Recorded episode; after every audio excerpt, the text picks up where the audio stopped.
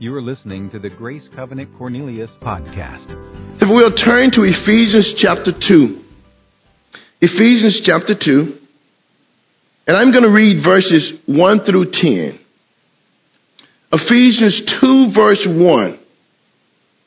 And Paul writes, And you he made alive who were dead in trespasses and sins, in which you once walked according to the course of this world, according to the prince of the power of the air, the spirit who now works in the sons of disobedience, among whom also we all once conducted ourselves in the lust of our flesh, fulfilling the desires of the flesh and of the mind, and were by nature children of wrath, just as others. But God, who is rich in mercy because of his great love with which he loved us, even when we were dead in trespasses, made us alive together with Christ. By grace you have been saved and raised us up together and made us sit together in the heavenly places in Christ Jesus. That in the ages to come, he might show the exceeding riches of his grace and his kindness towards us in Christ Jesus. For by grace you have been saved through faith, and that not of yourselves. It is the gift of God. Not of works, lest anyone should boast. For we are his workmanship, created in Christ Jesus for good works, which God prepared beforehand that we should walk in them. Father, I thank you for the reading of your word today. Now, God, I pray in these next few moments you would just bless the speaking of your word. Holy Spirit, I yield myself to you, sir. Have your way. These are God's people. Bless God's people today. Use me as a mouthpiece. But that let the glory, God, be all for you and unto you. In Jesus' mighty name I pray. Amen. Amen. Well, today I want to take a few moments and focus on the mighty work of God that He wrought through Jesus for us. For through Him, through Jesus, our Heavenly Father procured for us redemption by way of the cross. As I was reading Ephesians chapter 2 a while back, four words jumped off the pages at me. Tucked inside of this, this beautiful passage of hope, I was drawn to four words that, that stood out, four words that, that really grabbed my attention among all the others. And all the other words are equally as important. But these four words really grabbed my heart and my attention. Those four words are the first two words in verse 1 and you, and the first two words in verse 4 but God. Paul used those words to draw a clear distinction between man's sin and God's grace. In verses 1 through 3, I call these verses the and you verses. Paul wrote about the sinful nature of man. But in verses 4 through 7, the but God verses, he wrote about the grace of God. He wrote that how through faith in Jesus, we stand acquitted, not guilty, in the presence of a holy God. So I've chosen a very simple title for my message today, and it's simply this and you, but God. And you, but God. How many of you have seen the movie Hidden Figures? Anyone? Quite a few. Yeah. It's a great movie. If you've not seen it, I, I recommend that you that you that you that you that you watch it. You know, sometimes I, I speak at home and I make references to movies. I say, well, you know, I don't recommend you watch that, but I want to refer to this. That's a movie I recommend you watch. It's, it's a great, great movie. Hidden Figures tells the incredible story of Katherine Johnson, Dorothy Vaughan, and Mary Jackson. Three brilliant African American women who worked at NASA and were the brains behind the launch into orbit of astronaut John Glenn. This is during the time when America was in a race with Russia to determine which nation was going to lead the, the world in outer space exploration. This movie gives a stunning achievement and how NASA turned around the space race. It also shows how the visionary trio of Katherine, Dorothy, and Mary cross over gender and racial barriers to inspire others for generations to come. Now, in the movie, there's a scene where John Glenn has, has orbited Earth and he's now re entering the Earth's atmosphere. And in this scene, all communication is lost. Now, the loss of communication was quite concerning to NASA, to the people back at the command post, because prior to losing communication, Glenn had voiced that he was experiencing extreme heat inside of the vessel. And those in the control room were naturally concerned, fearful that certain components on the spacecraft had failed and, and, and that Glenn was no longer protected and that he was going to burn up as he re entered the Earth's atmosphere. As you can imagine, when, when communication was, was, was regained, there was a loud roar of celebration inside of NASA's command post when Glenn suddenly responded to their frantic plea to know if he was okay. NASA later learned why they lost communication and what happens when a vessel re enters the Earth's atmosphere from outer space. When a spacecraft returns from its orbital flight, there is a blackout period of about four minutes when all communication is lost due to the intense heat that is generated by the spacecraft's re-entry into our atmosphere. This phenomenon experienced by a spacecraft during re-entry is known as re-entry blackout. And that is what John Glenn encountered as he re entered the Earth's atmosphere during that four minute period of intense heating. Why did I tell that story? I told that story because the Bible teaches us that man once existed in a period of spiritual blackout. A time when there was no communication between God, our Creator, and our Heavenly Father, and man whom He created in His own image. And sadly, many people still exist in that state. They have no communication with God. Spiritually, they're blind. Isaiah puts it this way in Isaiah 59 verse 10. We grope like the blind along a wall, feeling our way like people without eyes. Even at the brightest noontime, we stumble as though it were dark. 2 Corinthians 4 4 says, The God of this world has blinded the minds of them which believe not. That is spiritual blackout. And many people live in, in, in that darkness because they have rejected the light of our Savior. And you. But God.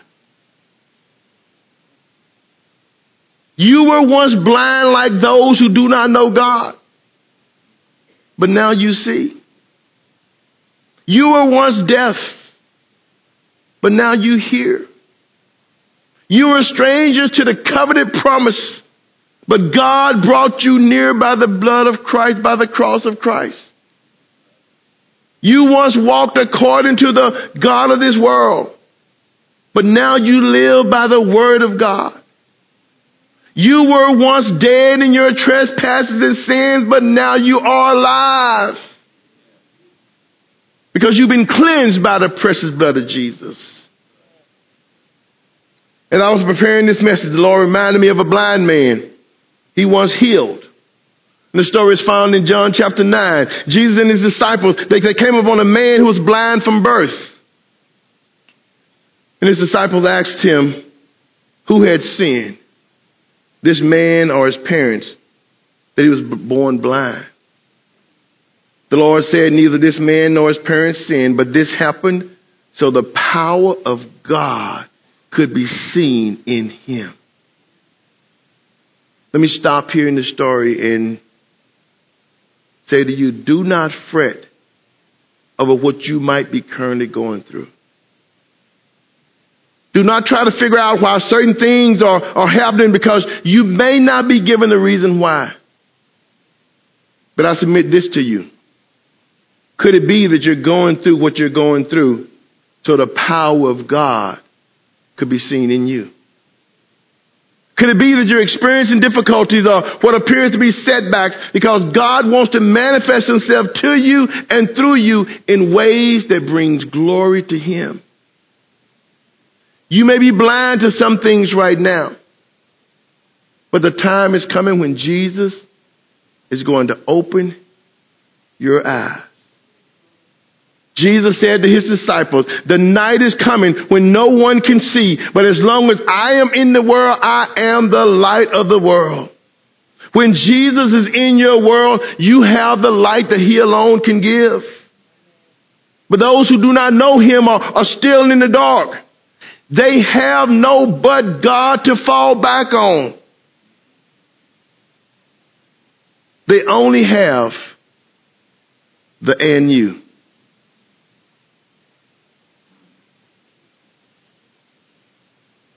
And the and you always puts us in the place of having to get by on our own strength or by our own merits. The and you, without the but God, provides no hope for eternity with God because we alone can never be good enough to please Him. Without Jesus in your world, there is no light in your world.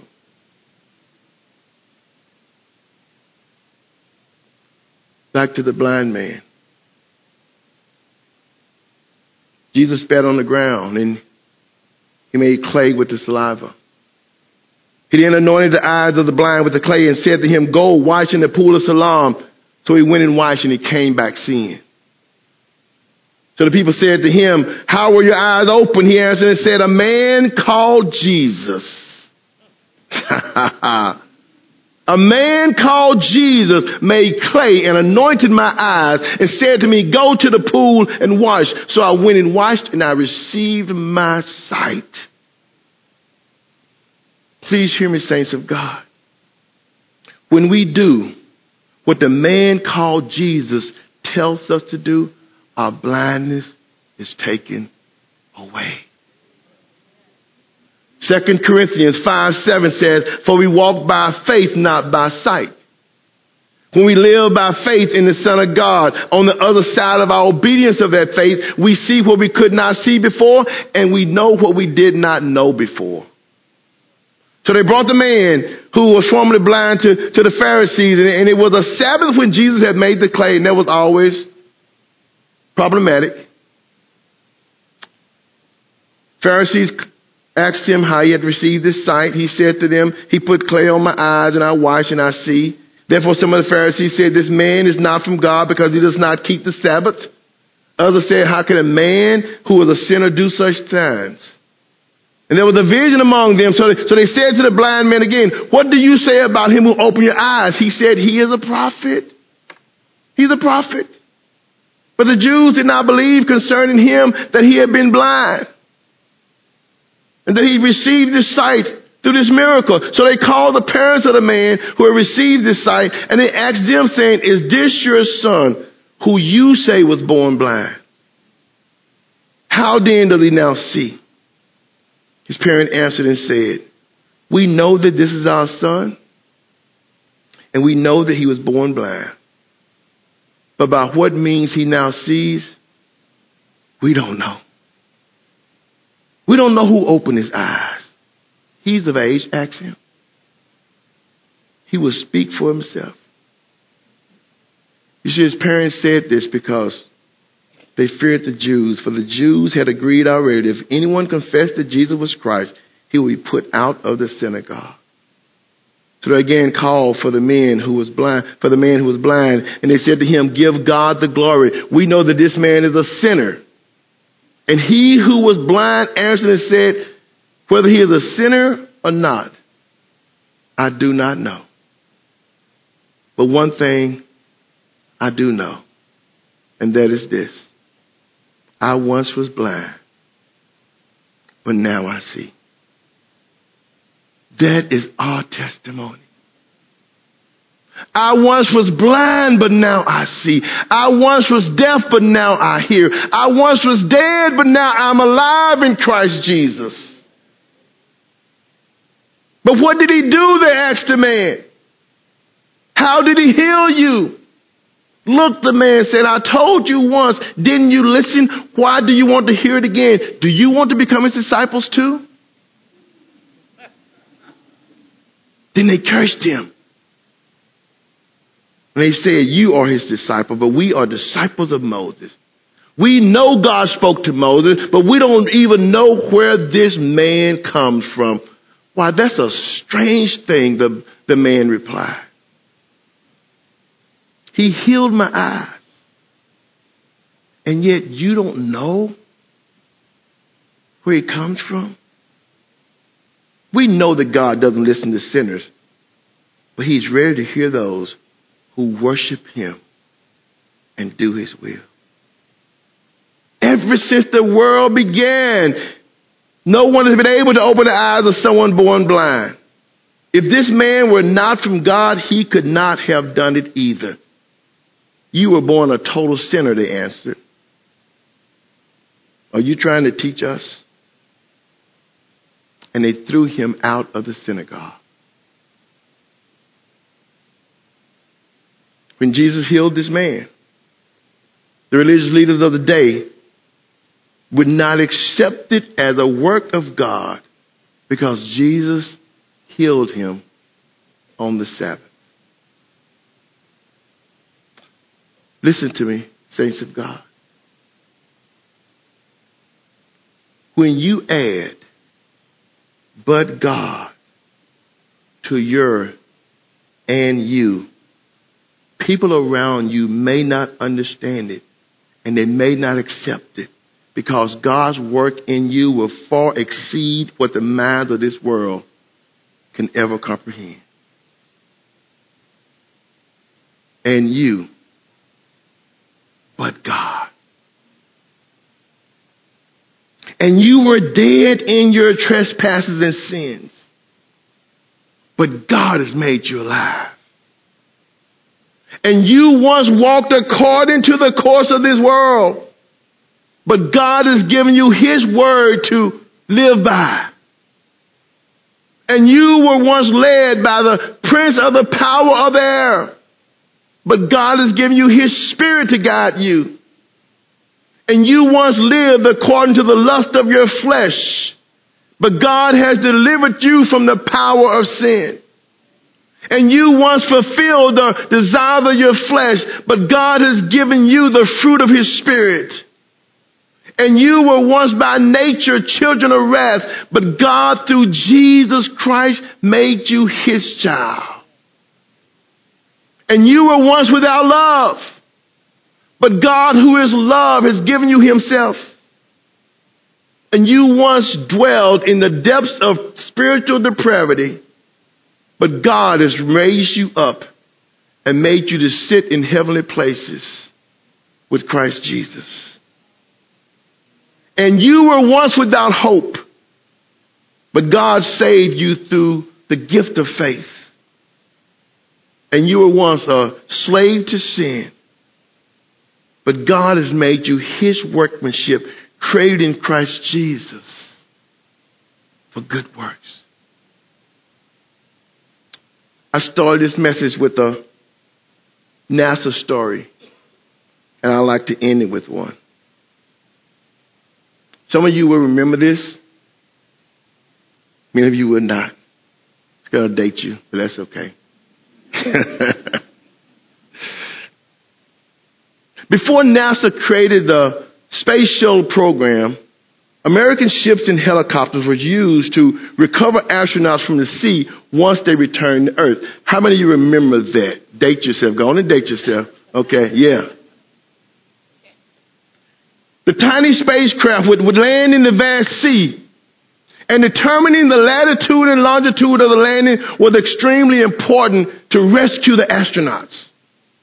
Having landed and then located in the enormous ocean, the astronauts were lifted out of the waters into a helicopter, which would then t- take them to, to safety.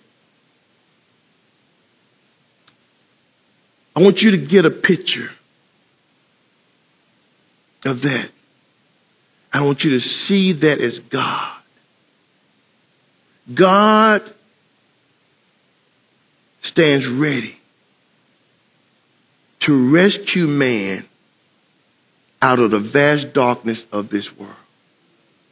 Genesis 1 verse 2 says, The earth was without form and void, and darkness was on the face of the deep, and the Spirit of God was hovering over the face of the waters.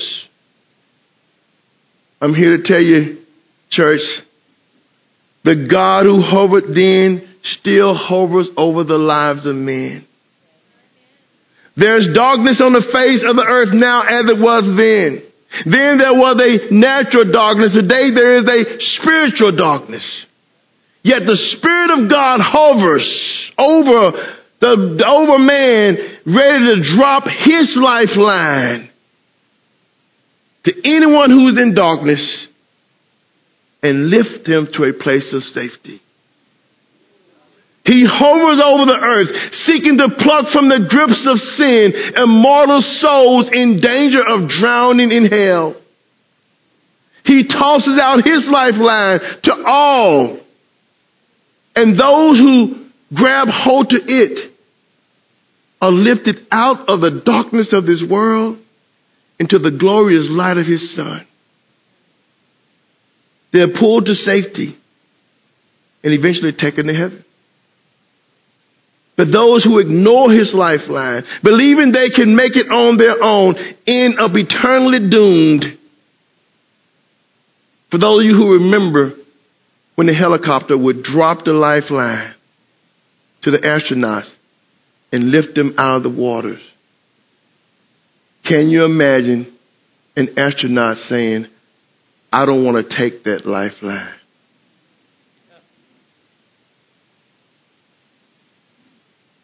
I cannot. Yet those who refuse to take hold of God's lifeline,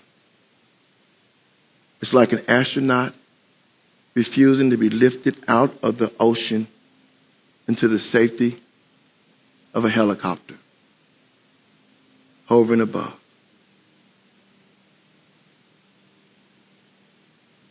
Have you taken hold of God's lifeline? Have you allowed Him to lift you out of the darkness of the deep waters of this world into a safe place? A darkness that comes in many forms.